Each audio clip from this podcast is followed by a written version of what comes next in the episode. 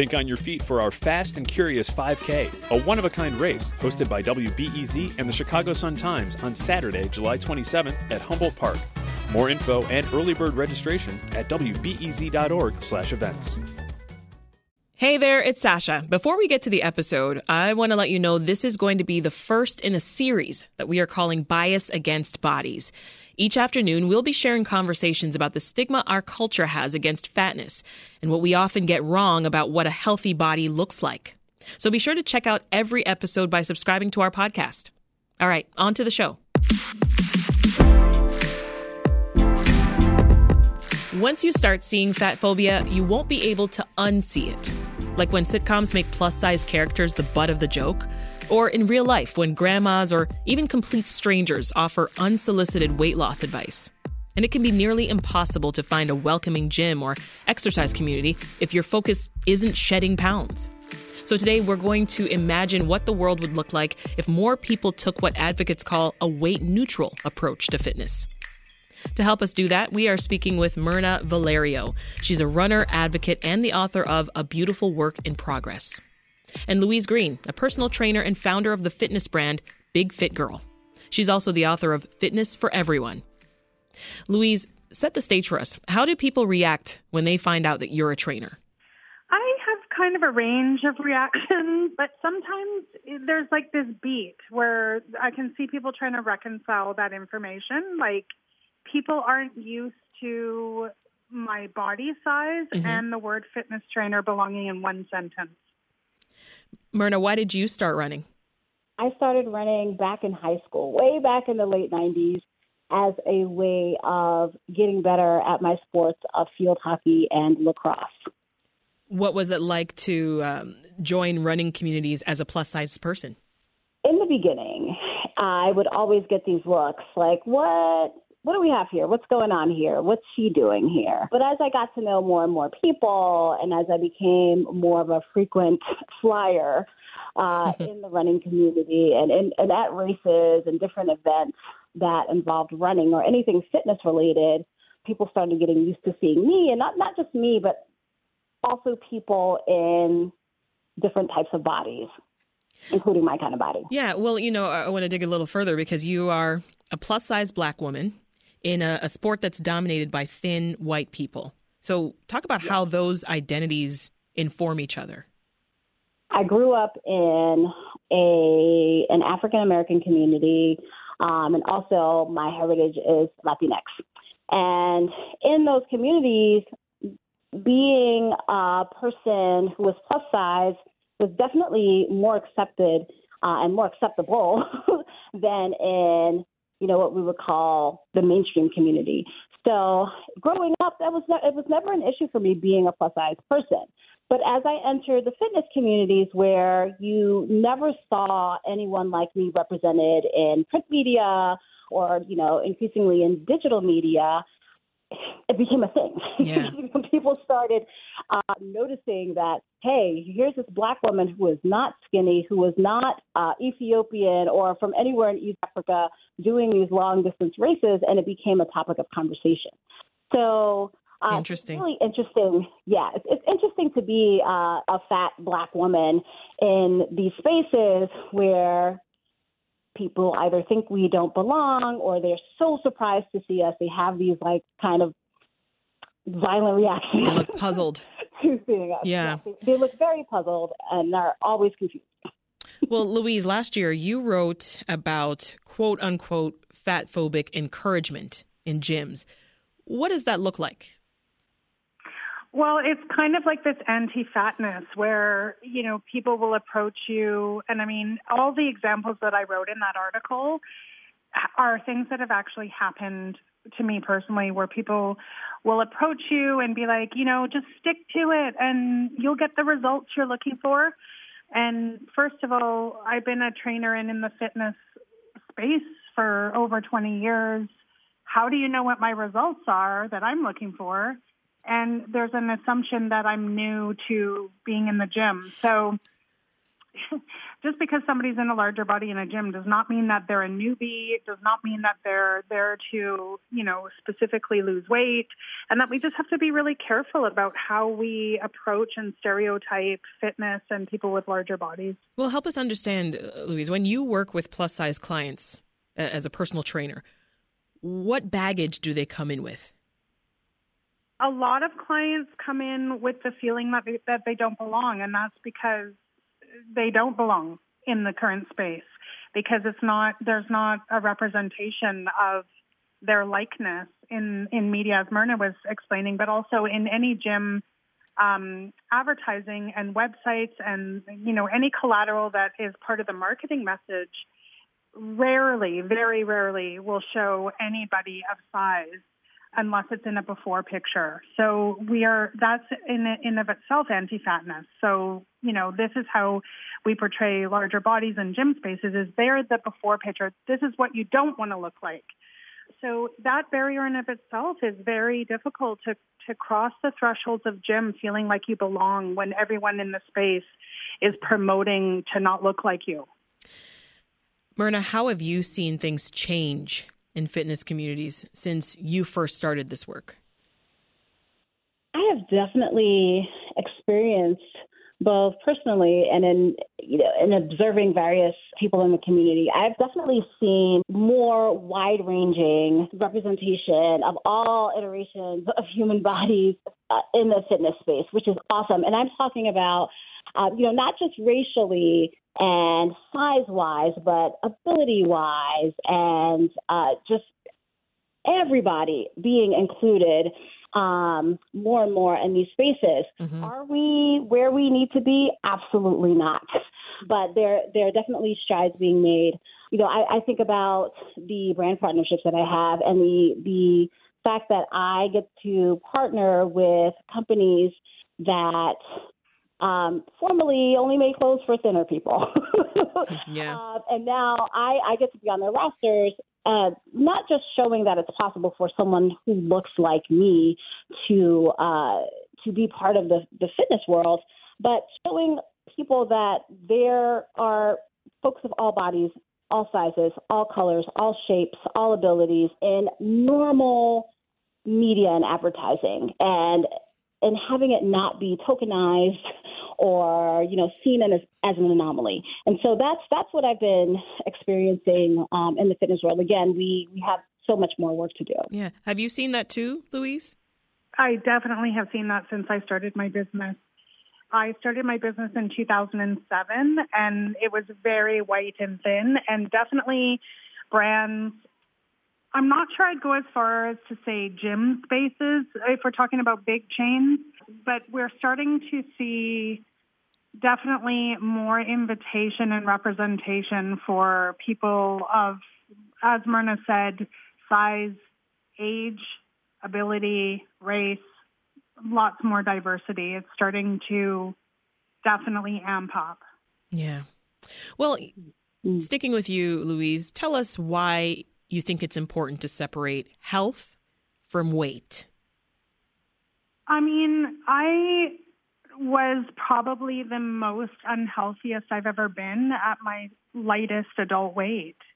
I mean, I was, you know, entrenched in all kinds of unhealthy behaviors. I was a smoker and a drinker and a, you know, toggling with addiction. And because I was in a thin body, people were like, You look great, you know, and there was this big assumption that I was this healthy, well rounded person. Mm-hmm. And as soon as my body became bigger, the narrative changed. And, you know, then I was like active, you know, five days a week, eating healthier foods and, you know, not smoking and all of those things. But we are so conditioned, it's so embedded in the DNA of our culture to make snap judgments about body size that this size means unhealthy and this size means healthy. First of all, it's no one's business how healthy or unhealthy somebody is, and there's no moral obligation to be healthy. But aside from that, we we can't tell what somebody's health is by their size, and I think that the narrative that people going to the doctor and being told that they're obese and that this that it's this major doom and gloom prescription, I just think that narrative has to change because people can be healthy in a range of body sizes, yet our society assumes that it has to be thin. Myrna, where else does weight bias show up in your life, and how do you respond to it? Well, you know, mostly where it occurs is, you know, while I'm while I'm outside running. um, where people automatically they look at me and then automatically think that I'm out there. As Louise said, I'm out there to, to lose weight or to um, or to change my body somehow. I was out on a run a couple of months ago, um, and a guy stopped me while I'm working out, while I'm doing my thing. He stopped me to say that 15 years ago, my body looked like yours. Keep it up. Oh my God. Does that not ever get to you? Oh, it gets to me all the time, and you know, and I will never say that it. You know, I just kind of brush that off. I never brush those things off because each time I hear things like that, it's traumatizing. So, but I also know. You know, this guy didn't like let me get a word in edgewise because he was he wanted to praise me for being out there, for being like good kind of fatty, you know, uh, who's working to change her body to fit into societal norms. Wow. Um, but um, but, you know, deep down, uh, this is the work that I do. Like, I get paid to run. So, um, and I know that, you know, I could run for 26 hours if I needed to. So, um, so no, like, um, yeah. it, it, bothers me. So it, it does bother me. But then I, but the greater truth is that I'm out here. I'm doing this for me. I'm doing this because it makes me feel good. I'm doing it because it, you know, it really, really centers me. It does so many things. It has so many benefits for me that I that I can take that that criticism and and I'm just you know compartmentalizing mm-hmm. and going on with my day. So that's that's where I see the the weight bias. I I mean I also see it in my own personal um, healthcare, not so much now because I live in Vermont where many of the doctors are health at every size trained. So I don't have to worry about going into an appointment and having somebody immediately say, Oh, well, have you thought about working out or doing some exercise without reading my chart or without knowing anything about me? Mm-hmm. Uh, that's not where the conversation goes.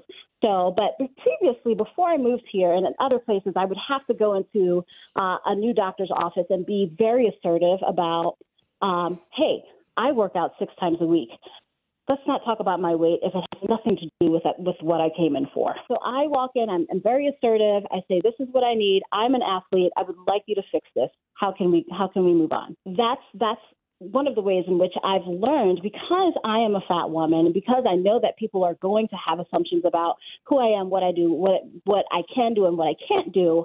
Um, that's the way that I've learned to to combat that. Louise, as we've said, this fitness world is obsessed with weight loss. Um, you know, that always seems to be the goal rather than actual health. What is the goal of exercise when we remove weight from the mix?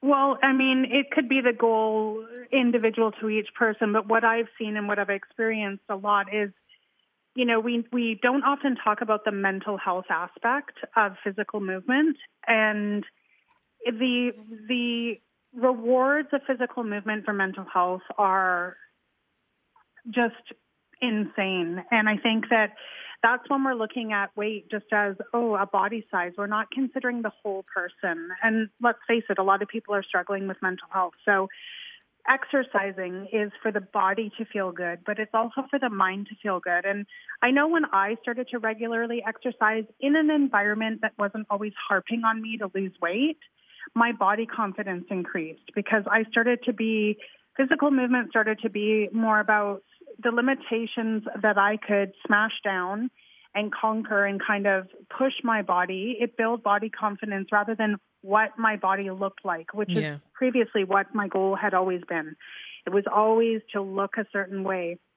And I just want to kind of reverse the truck here and go back to what Myrna was saying about those, those experiences about weight bias what that does to a lot of individuals, not everyone is like Myrna and myself who are working in these spaces that have built up years of confidence and having to advocate for ourselves. Mm-hmm. But what those experiences do is they create like a disadvantage in health and fitness because a lot of people stop going to the doctor. They they don't go to the gym because they don't want to have those experiences. Mm. Weight bias is a really serious deal. How can other trainers incorporate a weight neutral mindset into their work? I think, I mean, not to toot my own horn here, but I have a I have a course in education and certifying personal trainers in size inclusivity because what it really ent- entails is having some knowledge about the lived experience of what fat people live with on a daily basis, and they can be micro and macro aggressions. What does goal setting look like for you, Myrna? Keeping that in mind. Goal setting. Um, you know, actually, to to also answer the question that you asked, Louise, first. Well, as someone who benefits from from coaching and from uh, weight trainers and physical therapists, et cetera, and these people ha- happen to be HAES trained, Health at Every Size trained, and what I get from them is I present one of my goals to them my goal is to run this marathon. My goal is to uh, get stronger. My goal is to be able to lift 300 pounds in my deadlift mm-hmm. um, because that all helps me with running. and that's what we work on. We're we're not working on let's reduce your body fat percentage by mm-hmm. this this much this year. That's not what my sessions are like.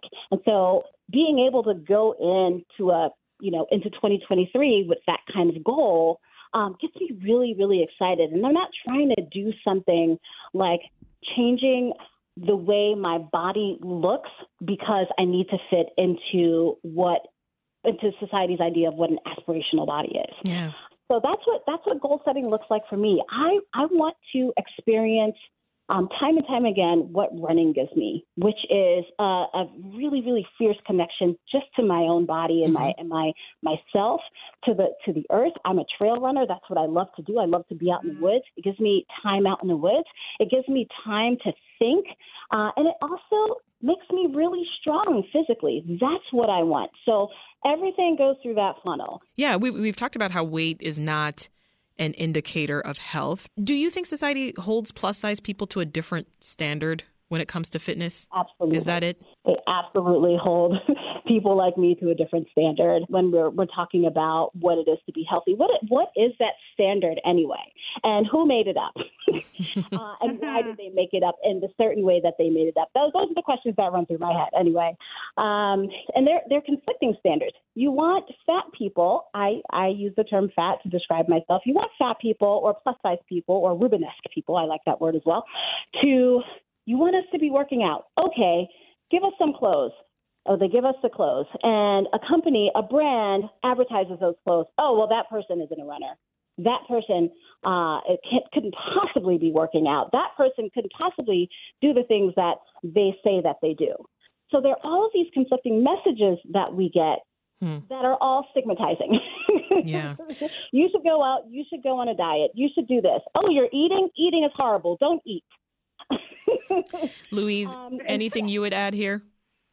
Well, I think um, I've heard a lot of people refer to my business and my clients. Well, as long as they're healthy, and we would never say that to a thin person. So it definitely is a double standard. Like a thin person can eat Doritos and lie on the couch for the rest of their life and never be questioned about it.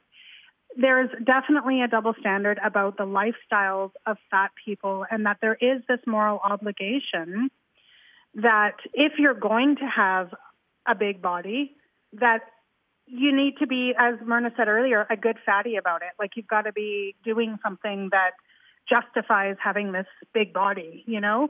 And we just don't have that standard for thin people. So it's again just a, you know, that glaring weight bias society that we live in. Mm-hmm. Well, Myrna, you, you started a blog called Fat Girl Running.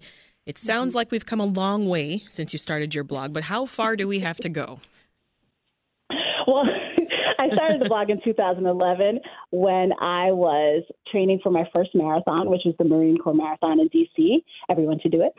and um, and it was just a way for me to share stories about running and and my experiences as a as a fat lady doing these long distance races where like very typically there was only one of me or two of me. Um, and then it kind of blew up in 2015 when uh, you know, my story became more public. You know, here's this, you know, plus size black woman doing trail races. Oh, she's doing ultra marathons. Wow, she's doing Tough Mudders and, mm-hmm. and obstacle course races. And and it was and it was a thing because people were not used to seeing people like me out on the courses. And so now like I was a teacher for 18 years. I'm no longer a teacher. I, I get to I get to basically be an athlete full time. And nice. it is it's, it's a really, really incredible thing that I get to do, um, showing people what's possible in the body that you have. Well, Louise, leave us with this. Uh, what advice do you have for folks who just want to find weight neutral exercise communities or trainers? I always recommend really doing your due diligence in finding um, size inclusive, weight neutral, health at every size. Definitely look at those uh, words when you're searching uh, for information on the internet. And also, it's okay to contact establishments and ask them how they're inclusive. How do they back up their, um, you know, what they're promoting? Because you know, body positivity and everyone's welcome, those kind of broad stroke statements can be on a lot of websites, but we want to know that the individuals that are within the establishments actually are practicing what they preach and they know what it is to be size inclusive and, mm-hmm. and work at a health in every size perspective. So, really doing the due diligence because I find that when people don't do the due diligence, they tend to have additional negative fitness experiences that just prolong their athletic greatness. What do we have to gain if we decenter weight in our fitness goals, Louise? I think that we have to gain a lot more people becoming regularly active because when, you know, the statistics on long term weight loss are very low. And so we actually are putting people into a system that's failing. And so it it's a very stop start system. It's an all or nothing system mm-hmm. and it again prolongs athletic greatness and all the things that come out along with the mental health aspects and the health aspects and confidence, etc. So if you can come from a weight neutral position, you're actually putting people into a success model where they can become more regularly active and st- studies and statistics are showing that when people are regularly active, regardless of whether there's weight loss or not, there's endless health benefits. Louise Green is the founder of Big Fit Girl, and Myrna Valerio is a runner advocate and the author of A Beautiful Work in Progress. Thank you both so much. Thank you Thank so you. much. This episode of Reset was produced by Sarah Stark and it was edited by Ethan Schwab. Catch every episode of our Bias Against Bodies series by subscribing to our podcast. And when you do, leave us a rating and review. That's all for Reset. I'm Sasha Ann Simons. We'll talk to you tomorrow.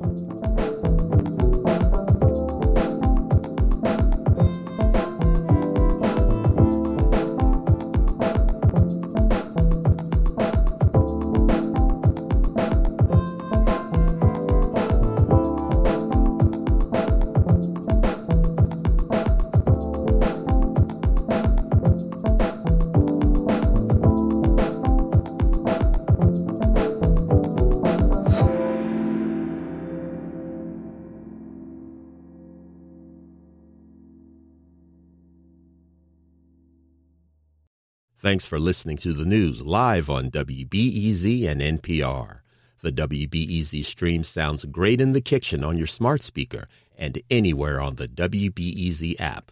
Listen every day.